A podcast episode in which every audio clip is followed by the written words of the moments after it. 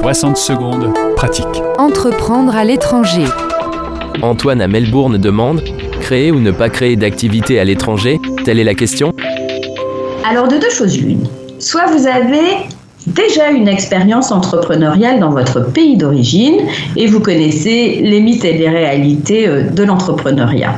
Soit vous êtes primo-entrepreneur et là, il s'agit de savoir si vous êtes fait pour l'entrepreneuriat et vice-versa. Dans ce cas, moi, je vous conseille de vous faire accompagner parce que l'entrepreneuriat n'est pas fait pour tout le monde.